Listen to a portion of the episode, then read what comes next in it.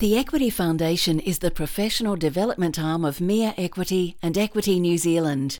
Each year, the Equity Foundation delivers more than 100 masterclasses, workshops, film screenings, in conversations, international scholarships, and on-set internships free of charge for Equity members.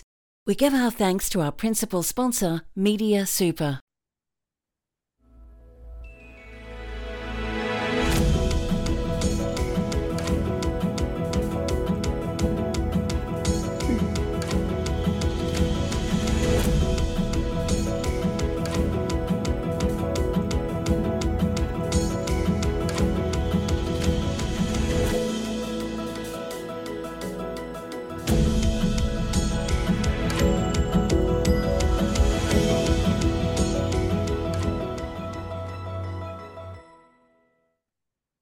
Okay, so as you know, I'm Alex Jones, and I'm the I'm the program manager of the Equity Foundation. And today I have the very great pleasure in introducing our special guests, Helen Bowden and Helen Dallimore. Now, I do want to relay Letitia Cicera's apologies for not being able to take part in today's live stream. She has is not well, and so she is a late apology, and she did want me to relay her apologies to you all. Um, but uh, we've still got a fabulous live stream ahead of us. So um, uh, we're looking forward to that.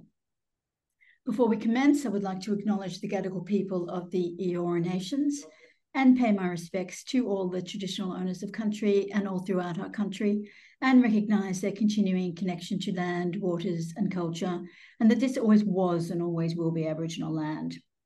I want to take a minute to thank the Equity Foundation's principal sponsor, Media Super. Media Super has supported the foundation since our beginning in the early 2000s. They are your industry super fund and they can help you with your superannuation and provide you with financial advice. They're fully equipped to assist you with building your super, uh, so don't hesitate to contact them. And if you need their contact details, uh, contact me.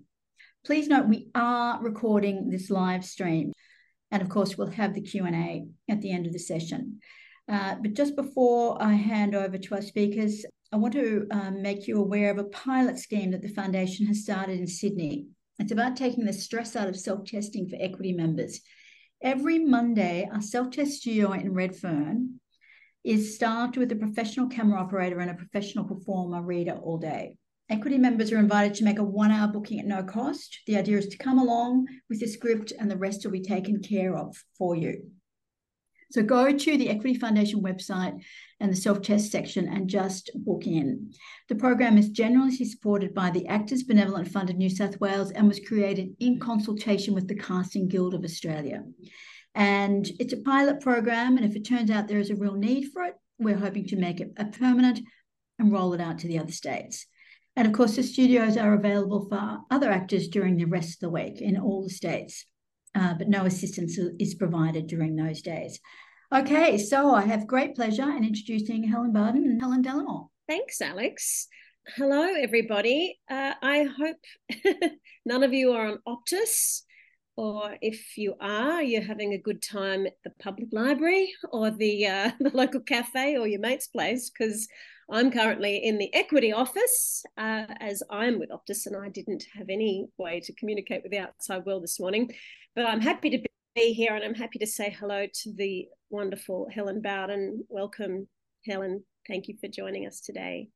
Thank you. Pleasure. So, what made you want to be a producer? Tell us how it all began. well, you're going back a long way because I have been doing it for some decades actually.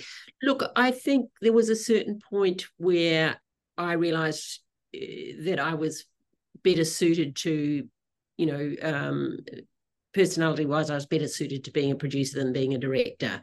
Um, I did do a bit of directing early in my career and enjoyed it, but really felt that temperamentally I was better suited to being a producer.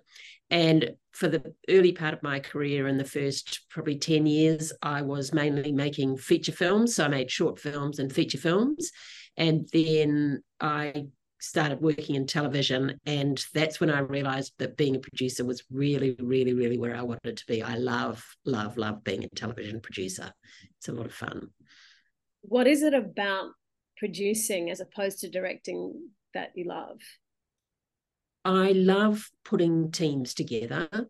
I mean, I love looking for, I, as a television producer, you're very, very involved in the conception of things. So, you know, we do get ideas that are presented to us by writers and other creators, but a lot of the ideas that I have had in my career, both at Matchbox and at Lingo, are found by the producers, by me, and by the other people. So, reading books, um, thinking up ideas, listening to podcasts, reading articles that we think might make an interesting television show, and going from there.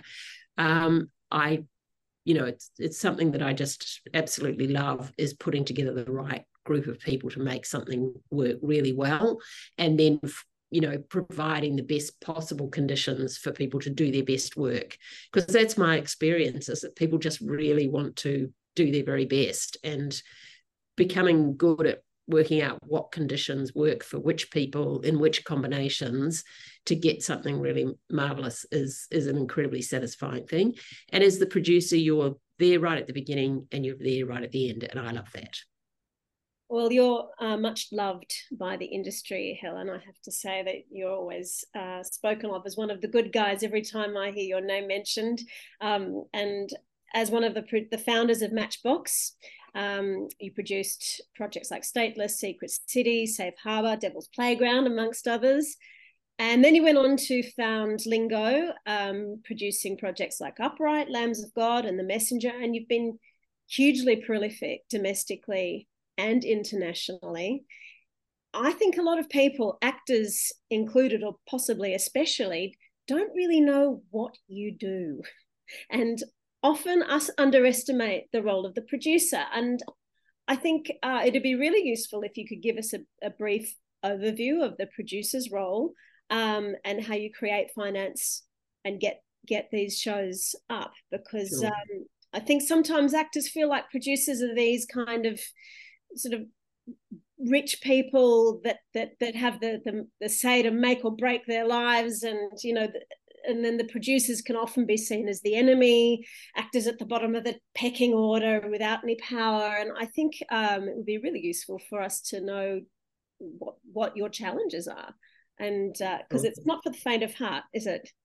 No, it's not. It's you know, I think for I spent a lot of my career thinking, why am I doing this? I'm so unsuited to this because it is it is tough. You get a lot, a lot, a lot of knock, knockbacks, and then eventually I realized, well, you know, I may feel that it's really painful every time something gets rejected, but or or you just face a lot of difficulties.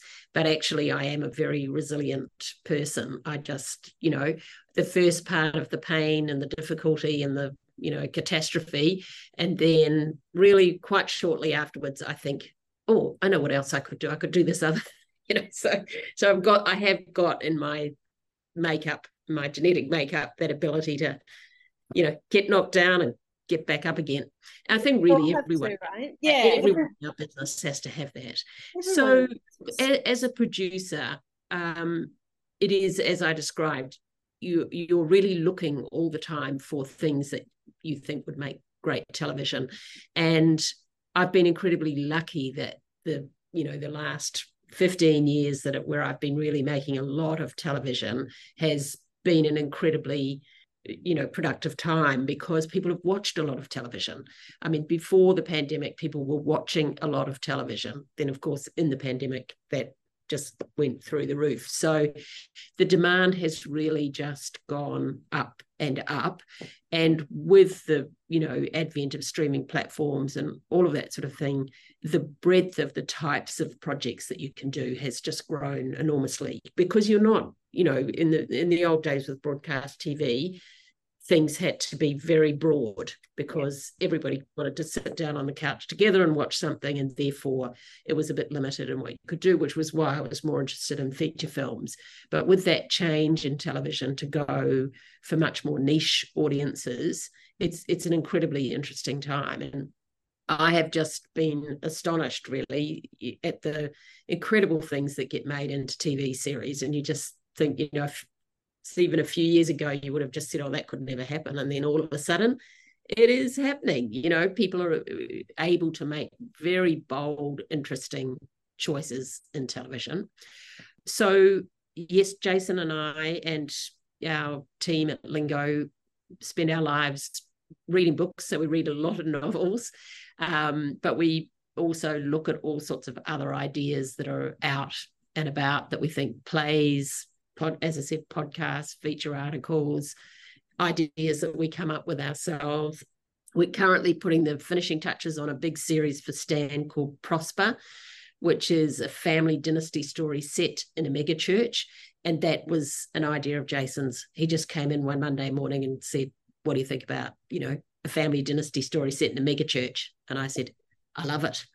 and it's been one of those projects that every time we've said it to the next person, they've gone, Oh, I love that. And, you know, whether it's writers, whatever. So we we you know talk about an idea, find an idea, and first the first thing is we have to love it, and secondly we have to think that there would be a home for it, and that we're in the Australian market, so we're not in the American market, we're not in the British market. So there are a lot of things that would be wonderful, but no one in Australia will buy them. And so, you know, you just have to put that one to one side and keep looking for something else. So we find something that we like. If it's a book, we will option it if we can. Sometimes we, you know, have to fight off other people. Sometimes we don't get the books that we want. Um, but we get a book, we love it, then we would look for a writer or a group of writers and start developing it for television. And, you know, a few years ago, you could go and pitch just with a book. So when we made The Secret She Keeps, we saw one network in the morning and another network in the afternoon. We gave them each a copy of the book, and by the next morning, it was commissioned by one of those networks. So um, those days are not really here so much anymore. Now we would usually have a book and a pilot script for the first episode. And if you're successful and in persuading someone to make your show based on your book that you've optioned, then usually that network will uh, fund all of the rest of the development.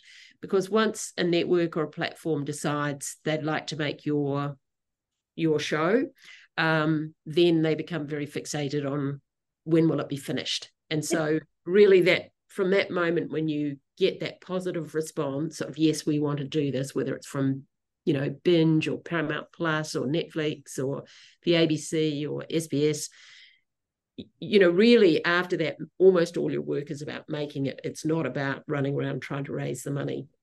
Okay. Sorry, keep going. That's yes. So that's the first chunk is the Australian part. So when you know, if you're dealing with uh, sometimes there's global buyers, of course. We I actually haven't sold anything to a global buyer. I've, everything I've made, I've made with a a local platform and international distribution, or in some cases, to a co-production of, you know, Upright, for example, was Foxtel in Australia and Sky in the UK co-commissioning, and then we sold it around the rest of the world as well. So once you have your local network all on board, then you start putting together the rest of your finance plan, which the biggest part of that is an international sales agent. So that is a company, and they're about probably about 25 of them um, who sell shows into other countries. So, you know, with The Secret She Keeps, it was a company called DCD Rights, who are UK based, and they sold it, you know, to the BBC in the UK. They sold it to Sundance in the US. They've sold it to Rai in Italy. They've sold it to Canal Plus in France and so on. And they sell it in every territory. So most of the shows that you're seeing on Australian television, that's how they get financed, and then that's how they get around the world. Yeah. So you need to have uh, those sales in place before you that that's part of your budget. So before you can go any further, you yeah. need to have sold it basically. Not no, not the sales. You get an a, a distribution advance or a sales advance from the company. So because the the market is very very busy and very buoyant at the moment, there's a lot of competition. So if you know if you've got the secret she keeps and you say, okay, Network 10 is going to make it. We're developing the scripts. Here are the first two scripts. Here's who will direct it. And then you go and, you know, show the 20 sales agents and ask them, what sort of money will you put up? And these days, you know, the amount of money that has has grown a lot, which is great because the um, Australian government, the, the Australian funding of Screen Australia has decreased, and so you know we would be finding it very very difficult if we weren't able to get really quite big sums out of international markets now for our shows. Yeah. Why do you think that uh, it's harder to to sell a project? You, you said earlier that Australia wouldn't make. You know, you'd find a, a, title or a project uh, that would be great for the UK or the US, but Australia, no one will buy it in Australia. Why do you think that is? Look, it's to do with the size of our market. You know that that's really what it comes down to. Is it, it's just becomes very risky once you get over a certain budget level. I mean, the budget levels have gone up, and you know what's very challenging for us in Australia is our budgets remain, even though they've gone up a bit over the last few years, they're very tiny compared with the UK or the US. And so we're trying to compete. You know, when uh, we made, and I talk about the secret she keeps because that's something that's sold very, very well for Lingo. We're making that, you know, at a budget of under 2 million an hour. And at that time, actually, we made the first series considerably under $2 million an hour, but it's, it's screening on BBC One up against things that are made in the UK for, you know, at least triple the budget. So you have to be very clever. You know, you have to work really hard and be very smart. And we, I think Australians are really, really good at looking at all that international content and working out how they can do it. You know, how they can make things look as slick with a lot less money. So. so, so is it the case then that Australians are less likely to take a risk, or, or it's it's it's it's not as easy to take a financial risk on a project that might be a bit edgy or a bit out there, a bit too ambitious, or is it? Yeah, look, it's it's it's. I mean, they'll take risks on things, but they just won't go to a budget level. So, yeah. you know, the riskier something is, the lower the budget has to be, really, unless you're in a very big market where, you know, you can get millions of people watching it. And what happens, you know, I mean, the secret she keeps has sold very well. Upright has sold very well. The slap sold very well. But really, what happens in its home market is very, very important. It's important to the people who put the money into it, and it and it does affect how it sells internationally. So, you know, the local, whether it's Binge or Stan or the ABC, they're all looking at it and really, you know, uh, looking at it very critically to say, say will our audience watch right. this and will enjoy it? Yeah if that makes sense. No, it does, absolutely. So, with the financing model and what triggers the financing model, does it have to start with a name actor? Is is that the sort of the first thing that no, it doesn't. And I think that's really a big difference between film and television is with film, it's very dependent on casting. And so it, it makes it really quite a different thing. We really don't talk lots about cast. I mean, when we go in and do our pitch, we'll often talk about the, the kind of cast that it might be, and, which is, of course, painting a picture for the people that you're talking to about what this female detective will, you know, what sort of character they'll be, you know, is she, she yes, yeah. the Helen Dallimore type, exactly. and so, and and the thing about a pitch, of course, is it's a you know it's a feedback loop. So you're, you know, we rehearse our pitches and pitch them to each other to sort of make sure that we think we're getting across all the points and so on and so forth. And then when you're in the pitch, you you know you might have prepared something you think is really going to go well, and they're looking at you blankly, and you think, well, I know this is a really good story, and I'm obviously not telling it very well. Yeah. So you know you might change what you're doing within the pitch or you definitely by the time you get to the next pitch you've figured out what it was the way that you were phrasing it or you know the way you were starting or whatever wasn't really working. And and we always pitch together mostly jason and me but sometimes with other members of our staff as well like beck cubitt who's our head of development. And um, so it's the job of the other people who are watching somebody give a part of the pitch to make sure that later on they give feedback to say yeah, that one that just didn't go across. And I think maybe they thought this instead of that and and, and so on. So that it's a bit of an interactive thing. And one of the things, one of the reasons to talk about cast, where you might talk about four or five actors that might play the main role and and the second role um, is to get a bit of feedback where you see where they get excited where they don't get excited you know what matters matters to them yeah, yeah. so what what triggers your interest in a story? What hooks you? Because the obviously the, the, creative process starts with you and it's a hard question i know but it, it, it is it's very difficult to encapsulate really what it is. I mean i've done a lot of book adaptations in in my career with um and i and i love reading. I love reading novels so that's part of it. I'm i do love thrillers and i know audiences love thrillers. So you know i'm often looking for a thriller and thrillers sell well and crime sells you know it's still some extraordinary amount of the content in the world is crime crime based like 72% or something outrageous. I mean crime people humans love it. They just love it. They love the puzzle. They love understanding the world through the sorts of things that can go wrong so you know, though I'm drawn to those things, but really it it the very first thing comes down to that reading experience or you know, in the case of a podcast, if I just can't stop listening to it over yeah. a week, you know, start thinking, well, you know, if I love it, probably yeah. someone else will love it. Yeah. And then and then thinking about, well, who would if it's if it's going to be a very expensive show, um, then I really need to be thinking, would it work for Netflix or Amazon or Apple. I don't think Apple have made anything in Australia yet, um, because you're just not going to get a bigger budget out of the ABC, or you know you'll get a slightly bigger budget out of Stan or Binge than the ABC, but not much. Yeah. It's, you know they're all working at the same sort of level. So yes, again, thinking about who you know is there an outlet that would I think a platform that would like it, and what would it would it be realistic to make it? And you know, again, you have to kind of keep on top of how things are changing. You know, the VFX has just changed so many things. We work with a really, really wonderful team, visual effects team.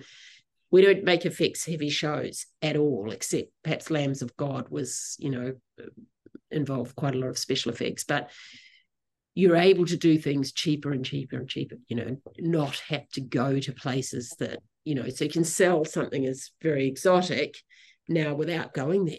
Yeah. And I mean, with AI, that's going to be even more so, I would have thought. Yeah. yeah.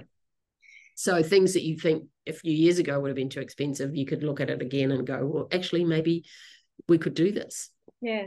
Yeah. And it would be cool. It's changing yeah. so fast, isn't it? It's exciting. Yeah. It's yeah. A, it's an exciting time.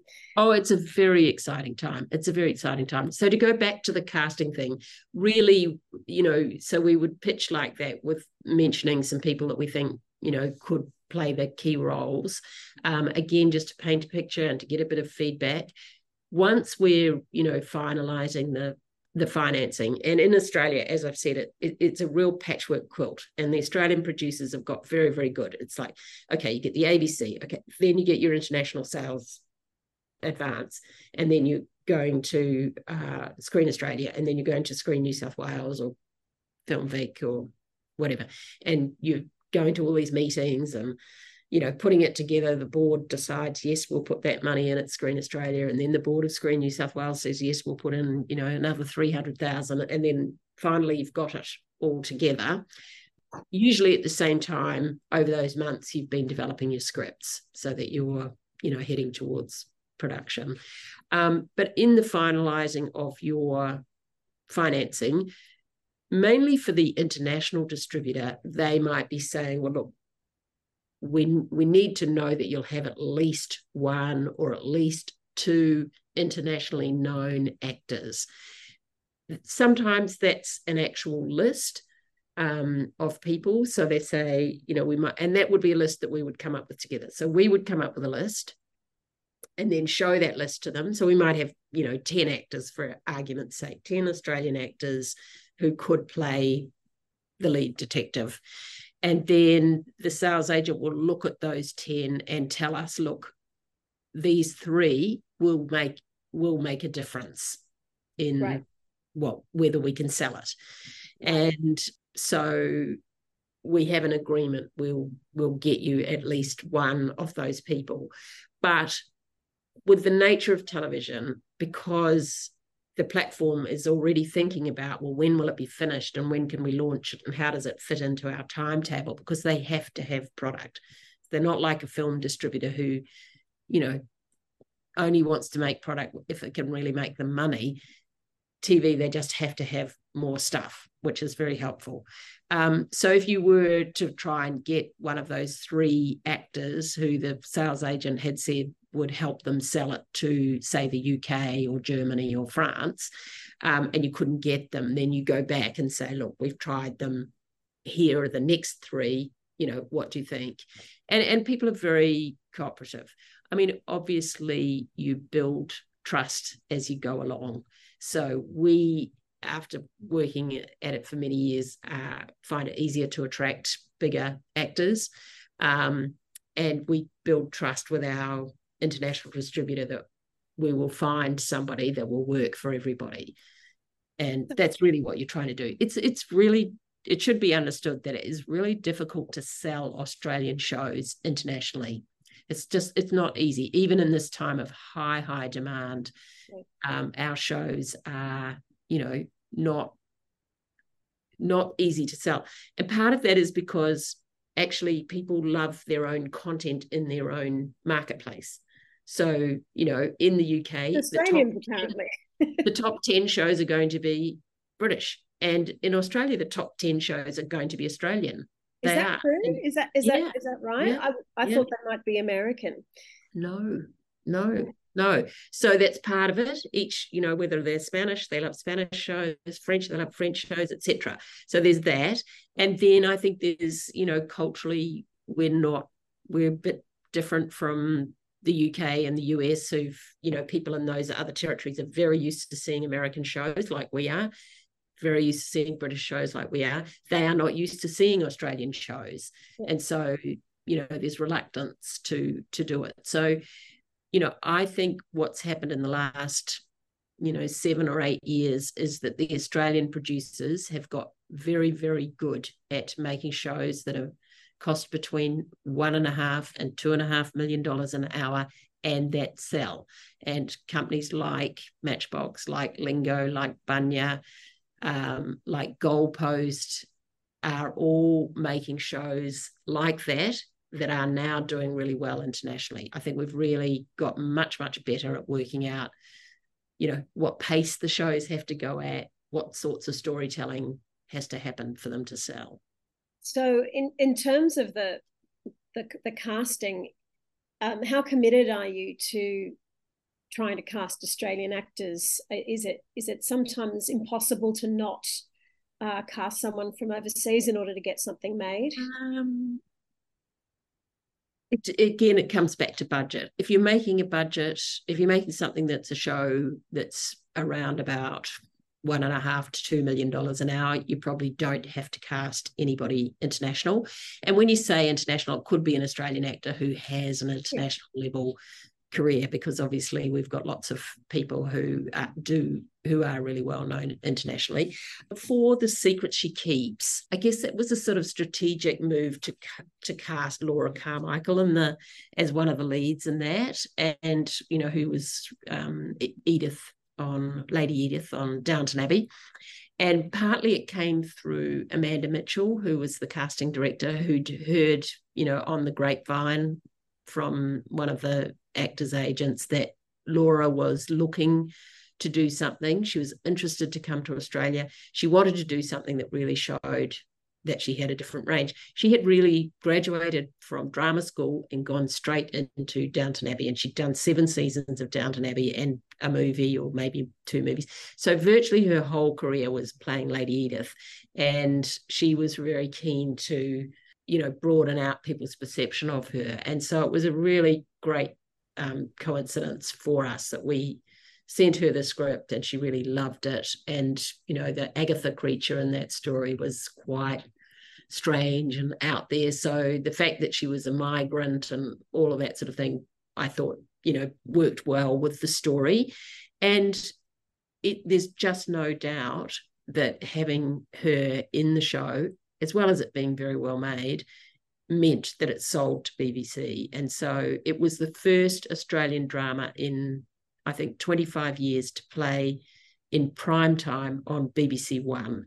And so for those other actors like Jessica De Gouw and Heather Mitchell and all of the other people who are in it, um, that's a huge thing. And you know, so people get quite hung up about producers casting non-Australians, but it's not always a bad thing. It can be a really, really good thing for people. Well, I think people often don't realize that that's the only way that the project has been yeah. sold and, and, been made. Yeah. Um, and it, it's not, you know. It... yes, and that money, you know, comes it comes back. I mean, there are obviously residuals that get paid to the actors, but yeah. um, we've repaid, you know, a significant amount of money to Screen Australia. It's helped. It's money that's flowed back into Lingo that's helped us, you know, pay writers to write more shows and so on. So what we all want is for everything, you know, for things to be successful. Yeah. Yeah. So who makes the final decision on the casting once you've um once you've got agreed to your to your lead, your international lead or your you the person that that's going to sell a show. Yeah. Um and then you've chosen your directors or maybe you haven't. Who makes the final casting call? Is it you? Well, it is me. Um I mean one of the jobs of the producer is to do a lot of listening and a lot of talking. So, you know, if I'm making a show for uh, say, so which I have been, I've been making erotic stories with Julie Eckersley. So, the network, the drama commissioner, is very engaged over casting. Casting is incredibly important to them. And you know, my experience of working with these commissioners at Binge and Stan and ABC and SBS is they're really, really good. They really know what they're talking about. But sometimes it's a case of, you know, having a good argument about it. So we're looking at, you know, we so we do auditions. Our casting director runs that obviously with the director. And then the director will have a short list and then the director will show me and we'll talk that over and come down to a shorter short list and then we'll send that to SBS and Julie will look at, you know, who we're suggesting. And, you know, often we're coming forward at that point and saying, sometimes we just send one person because we don't want them to get distracted and choose someone else. so we say, okay, this is the person we want. But quite often they'll say, I don't agree because, and they're talking about the character, the story, why that actor might, you know, they don't feel works. And sometimes we show them three we you you know very seldom would show people more than three sometimes we might show five um, auditions and then we all get get on a zoom and and and discuss them so it is actually a lot by consensus but sometimes you know you have to kind of die in a ditch over somebody and say no no no i really i think i'm right but it's it's so obviously so important to get it right. It's only happened once in my life that I started shooting something and realized we'd cast the wrong person. And I have to say, yeah. it is just it's just horrible. It's really one of the worst things you'd ever have to do. So, you know, you have to talk to the person and say, look, I'm really sorry, we've made a mistake. This isn't working. And it's very unsettling for everybody. It, it's it's a nightmare. But you know, it's a lot in the US. Your, that's yeah. your job. I, I often say my job is to run towards trouble. and, yeah. and, you know, if you're looking at the rushes and thinking, oh no, yeah, you got, you got to get straight onto it straight away. It happens quite a lot with US pilots. People yeah. shoot the pilot and then they get recast. You know, the, the series gets. Yeah. I know a lot of actors that have that that's happened to. Yeah. Um, and until you've been on the other side of casting, it's really hard to understand how not personal it is. That's right. Because uh, you see so many great people, um, but it's very rarely about talent or whether you've done the perfect audition, and it's always almost always about the fit, right? It is, yes. The fit the character to that. That's right. But then also within the ensemble that you may have already cast. That's right. Yeah. What, what are the some of those factors that make up the jigsaw puzzle of the cast? It's obviously look, especially if you're casting a family or whatever. But then there's, you know, that is chemistry a thing? Oh, chemistry is absolutely a thing, absolutely yeah. a thing. And to my to my amazement, what we discovered through COVID is that a chemistry test on Zoom can actually tell you about chemistry. Wow. I, I couldn't believe it. You know, when this was suggested, we had a, a situation where we were looking for, um, you know, husband and wife. We had the wife, we we're looking for the husband. We were looking for an actor who we weren't quite sure about, but who wouldn't audition, you know, who was in a position where he said, "Look, I don't want, I don't do auditions. You kind of cast me, or you don't cast me." And we're like, "Oh, what do we do? What do we do? What do we do?" And anyway, the casting director said, "Well, what we do is we have a chemistry test, and therefore you're not cast, you're not doing an audition, audition. doing a chemistry test. You say, well, look, we want you, but we do, we do need to be sure that you look as if you're married to your wife." And um, I was blown away. I was blown away. We did it with, you know, three actors for the one actress, and it was instantly obvious by Zoom who she should be married to. So wow. who knew? Most auditions are now via well first auditions yeah. now via self-tape or zoom and obviously yeah. this allows you to, to see a lot more people um, but do you ever find that it's a, a barrier to seeing the right performance out of an actor look i don't. I haven't seen that. I mean, I'm not really at the coalface as much because the casting director is the one who's, you know, getting those auditions in. I think it's interesting. I mean, we've been so resistant and felt like it's a sort of second rate way to go and so on. That's that um, service that Alex was talking about for actors is, yeah. just sounds absolutely fantastic to be able to go and put down a tape in you know in proper conditions um, with someone operating the camera just sounds and an actor you know and cast to read against you and so on it just sounds great. So look i haven't i don't find it an issue and i think actually we may be reaching a point where we think this is actually a better way to do it than in person. Yeah. So and after all what you are watching you know when you're a tv producer is you're watching what what's on the screen. So yeah, yeah yeah i think for us actors we sometimes feel a little bit like we're just taking a shot in the dark because we've got this we've got the script but what if we've got the character wrong? Um, and a short character brief doesn't always tell you what the director's looking for you know? Yeah. But yeah. i guess the the essence of you is going to come through and and if you're in any way right that a good director and producer can see yeah. that there, there's a that that mass that that performance can be massaged or can be yeah you know, and we we rely hugely on our casting directors. You know they're very much a part of the creative team a lot of discussions you know about the tone and style of the piece. They obviously work really closely with the director um, all of those things.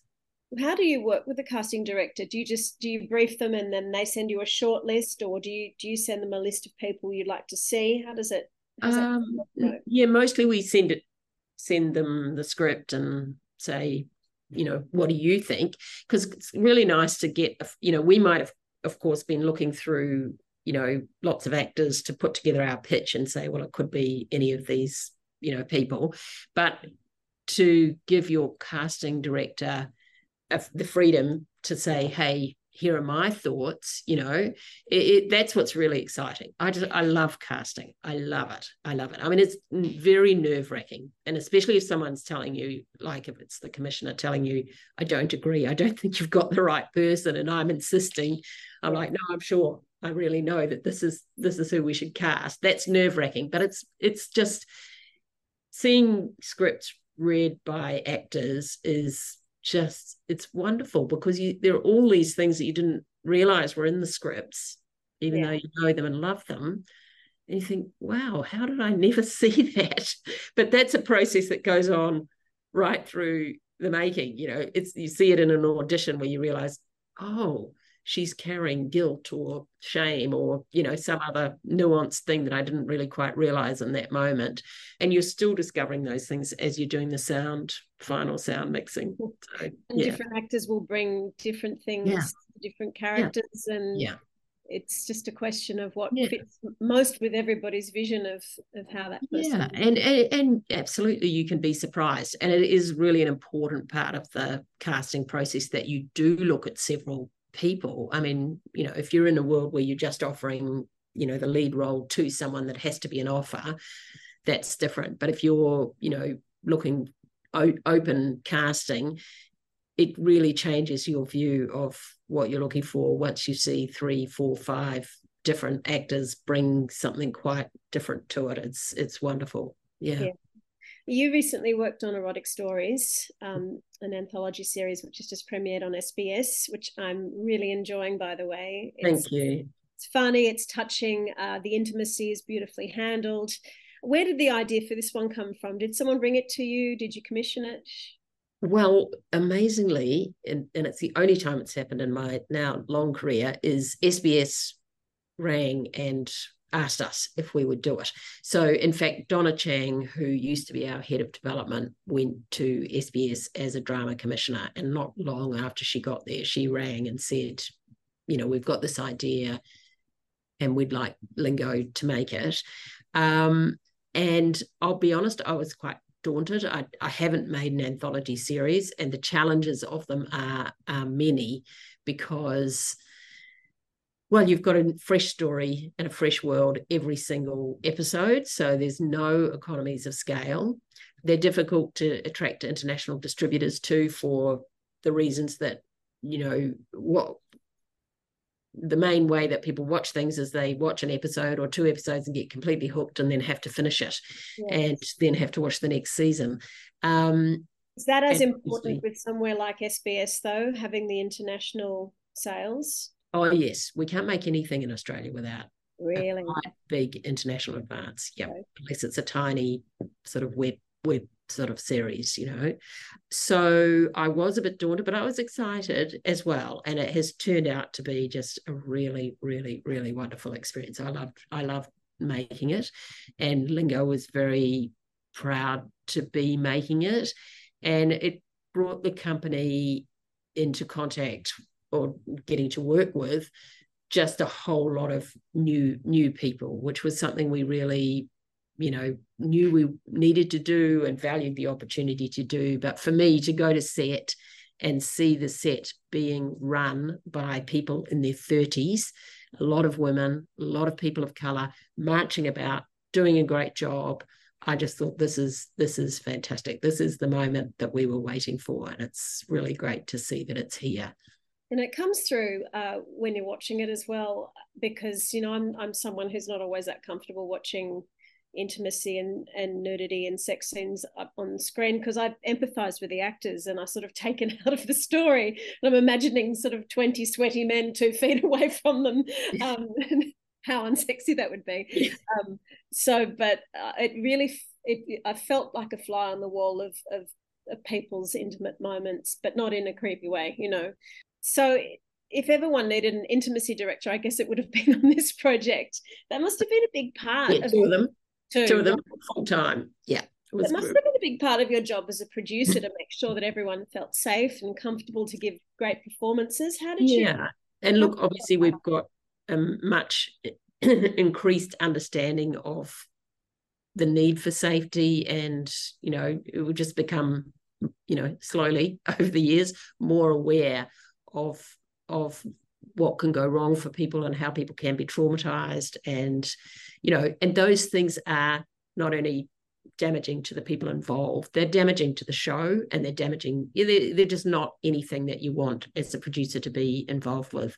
I mean obviously for all of my career the physical safety of people on sets has been you know really paramount. And you know i was a close friend of someone who had a uh, stunt man die on her show and it was just i mean it was a real moment of thinking oh my god um you know i that would change your life. So you know there's been a lot of concern about physical safety and and rightly so because film sets are dangerous but we're you know realizing and acting now on on making sure that people are safe. So yes intimacy was a really big thing.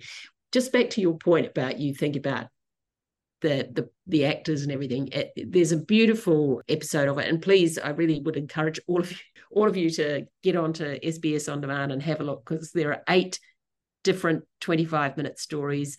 There are comedies, there are dramas, there are all sorts of things on there. And I think you know, hopefully, people will really like them. That the reviews and feedback have been fantastic. There's a First Nations story called Powerful Owl, with two First Nations uh, leads, actually three, and there's a sort of love triangle of three First Nations people, which is, you know, I think the first time we've seen that on Australian television. And the writer Sarah Khan is quite a new writer, and we showed Powerful Owl at South by Southwest, and she was asked afterwards, you know, what did you think when you saw the finished film? And she's she talked about how incredibly upset she was. She said she hated it, but also she just thought, what sort of monster am I that I wrote that and made pe- made those poor actors, you know, go through it. And uh, then she showed it to showed the show to her best friend who's also indigenous, who just said, "Oh, you know, don't be daft. You've done something absolutely amazing to show such a positive uh, image of sex between First Nations people, of love between First Nations people on screen, which we just, you know, don't see. It's a political act that you've done, and you should be very proud of it. And I know it was very challenging for the actors, and Letty could have talked about that if she was here. That both of our leads, Roroai Hick and Gurruwon Knox, both said yes and then said no. So they said, read the script, said yes, I want to do it, and then had a panic and rang up and said, mm. actually, no, I don't want to do it. My my auntie will see it or my nana will see it. And, you know, in our community, that's, you know, not going to be good. And they were very courageous in doing it. And they were so happy and proud. Yeah. So happy and proud. Yeah. Um, all right. I think we need to go to questions now. Um, I think Alex has some questions in the chat section. Yeah, I can read them out. I'm um, happy to do it, or whichever you like. Can you see them there? There's one from Coolin and one from Maria. And okay. I've got one from Maria here, which says, Thank you, Helen, for sharing today regarding your story about realizing you cast the wrong actor. What things made you realize they weren't right? And did you, you obviously recast? Yeah. It's that chemistry on the screen that just isn't there. And you're, yeah, I, I it, as With I said, it's only happened to me once. And I yeah, I just realized that person was not not the character that we had developed over the script scripting process. So look, it's it's quite a um you know, when I think back on it, sort of a gut reaction. And then, you know, I don't just decide, oh no, it's not. I mean, obviously I'm working with the director, I might be working with the network and saying, look, we, have got a red big situation here. This is this is not right. You um, must have seen in the audition, you must have felt from her. I mean, you've made a mistake. You've made a mistake. And but in the audition, you thought they were right. Yeah. Yes.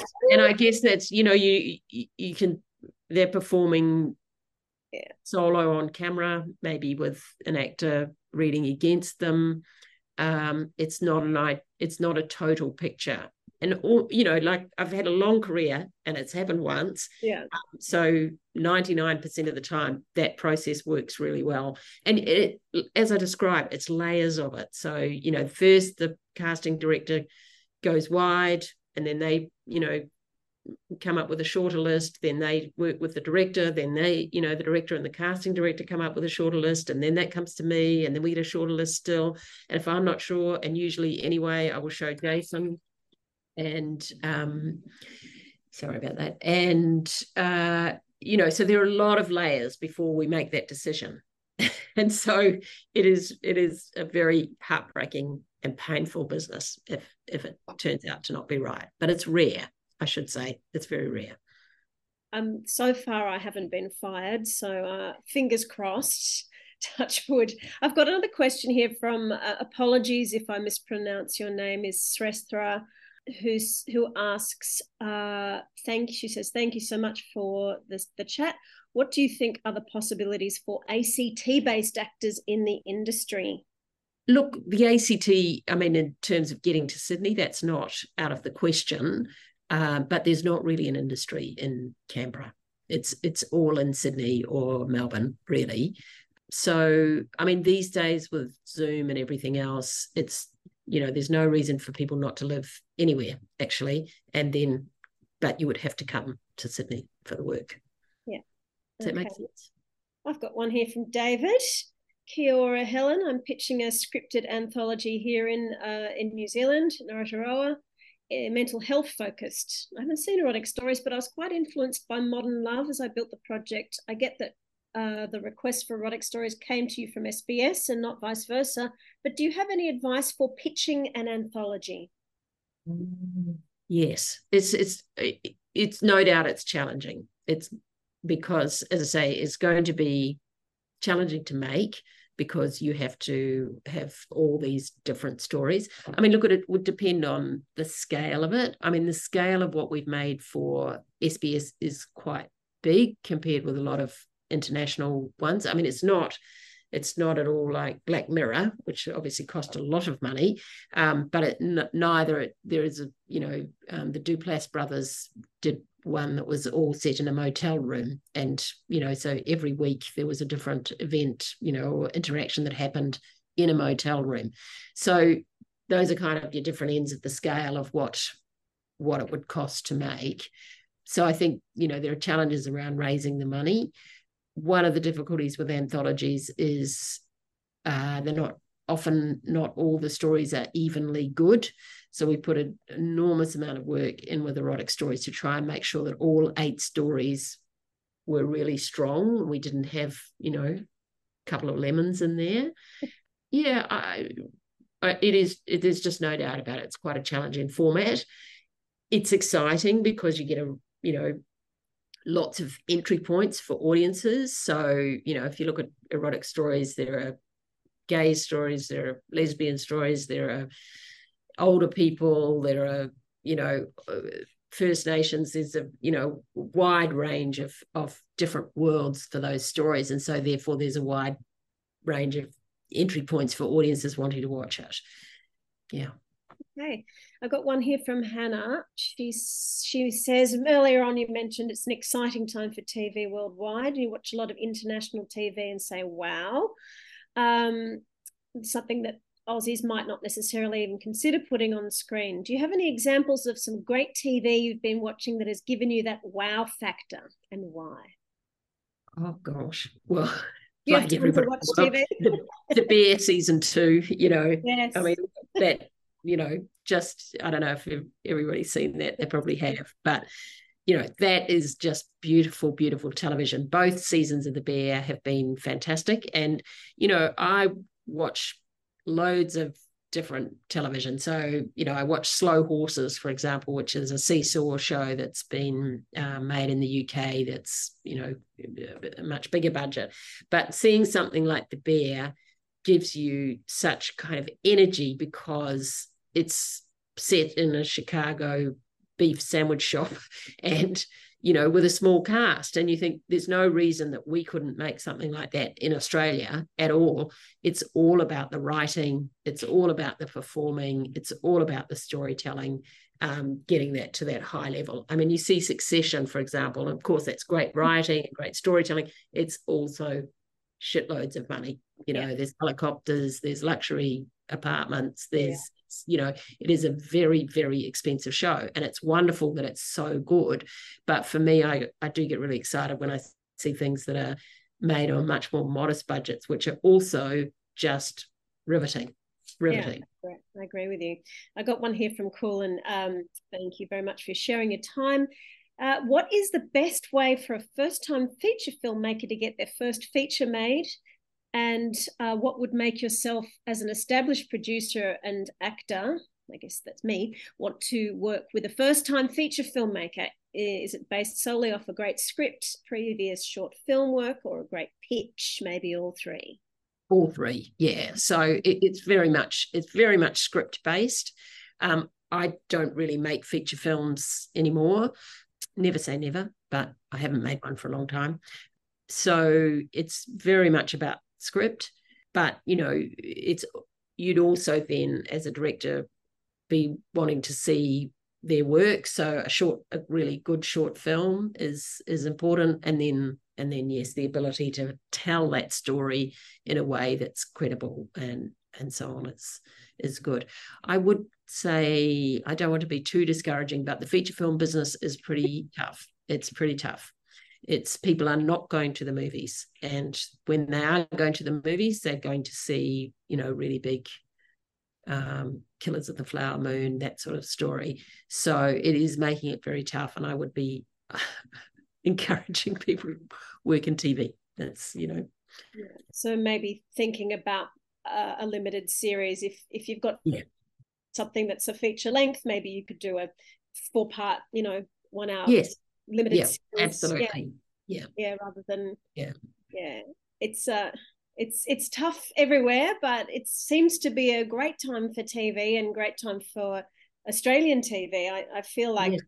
things have changed so much since um since i first started in the business and you had to go to the three or four networks Uh, Yes, um, and, and you know the Australian government, you know, which is a fantastic thing, uh, moving forward on putting a quota on the streamers. thank you And so saw yesterday the draft of of that proposal. Um, so this is a thing that says that all the streamers will have to spend a percentage of what they earn in Australia on Australian content, and you know that is is in my opinion, a wonderful thing, and will make sure that we have a very strong cultural, you know, um, life on television. Um, I've got one more quick one here uh, from Sarah. Uh, thanks for sharing all your knowledge. Do you think there's a potential for a market for short films with streaming platforms? Could they be going in that direction? Um, I think it's unlikely, unfortunately. I think YouTube have got that pretty covered. The thing for a streaming platform, i again, it's about economies of scale. What they're trying to do is attract eyeballs. And so that's the big challenge for them. And that's what they look at when they're looking at any project is, you know, do I love it? But also, how would I get people there? So there's, you know, there's a lot of great projects around that would be good, but finding a way to get an audience to come and watch them is more complicated. And so they don't want to put a huge amount of effort into getting people to come and watch a short film. They want to put that huge effort into, you know, getting people to come and watch a season or preferably several seasons of something. Mm. So it's it's it's again an economy of scale thing. Is that true of web shows as well? Would you suggest? Yeah. Web web shows belong on the web. web shop shows belong on the web they do and if you're making web shows which i you know highly highly recommend doing it, it, again have a really good think about well how will i get people there? Because you know there are some wonderful wonderful shows out there but no one is seeing them. So when you when you think about what you want to make really go have a look at some other web series that have been made and work out which ones have got audiences and how did they get those audiences you know? Is that is that a really um is that the path really these days then for somebody who who wants to end up with a the long form TV to make TV show to, to make a, a proof of concept web web show and get that played and get interest in that? yeah certainly it's a really you know great great way to start um, and then there are career paths within television as well for writers directors you know i mean if it's writers it's often you know start as a note taker and then maybe a researcher and then you know get to do maybe get to write an episode or co-write an episode and then write an episode and you know work your way up Uh, just before I hand back to you, Helen, I do want to say thank you both to both of you because this has been, uh, you know, a wonderful um, 60 minutes. I really, really appreciate Helen Bowden. I know how incredibly busy you are. So to give us this time, uh, we are just so thrilled and really appreciate it. absolute pleasure it's Thank a real you. pleasure and and please all all the actors we love actors. We mm-hmm. love actors. At lingo we love writers and we love actors. And we couldn't ne- you know we just couldn't do our work without you. And you know we do and i know that my other colleagues in the industry as well just do try to treat everybody as absolutely well as we can and protect you from the pressures that are coming on onto us to you know try and provide the best environment for you to do your best work Well, Thank we you. appreciate it. And, and Helen, as always, Helen Dallimore, who I'm always bring- bringing up. So thank you again. Thank you. so what a much for being so lovely Pleasure. wonderful. what a lovely chat. Helen on Helen. Thank you so Thank you so much. Ellen squared. Yeah. Yeah. Fantastic. Thanks very much. Thank you. Thanks, right, everyone. Ellen. and to everyone who, Bye. everyone who's here today. Thank you. Thank you for listening to this podcast, brought to you by our principal sponsor, Media Super, and the Equity Foundation. For more information about the work we do, visit equityfoundation.org.au or follow Equity Foundation Australia on Facebook and Instagram.